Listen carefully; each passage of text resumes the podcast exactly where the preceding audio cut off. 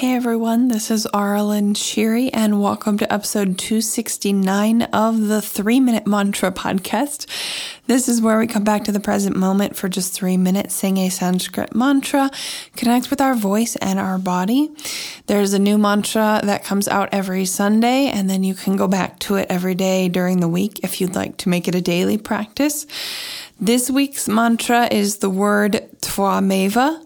It's a Sanskrit word and it means you truly are. It's part of a longer prayer, which is one of my favorite prayers.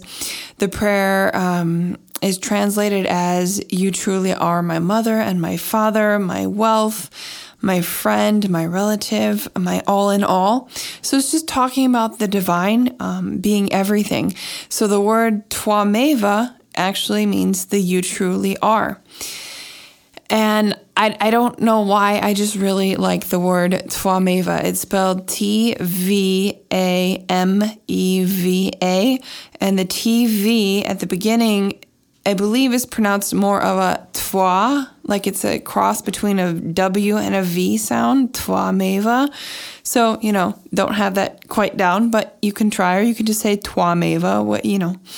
Um, it's your intention that is the most important. And what I've been thinking about recently is that my teacher, Leanna Shanti, talks about and teaches about humility a lot. That we are God, but we are not God at the same time. You know, like we're we're very vulnerable and we didn't create the world type of thing. Um, and that we rely everything that we have was given to us by the divine, by God. You know, without that, we're nothing. We have no power. And that's where the true power comes from. Um, so it's just the humility comes from recognizing that. And the more I heal my wounds, um, the more I'm able to see that.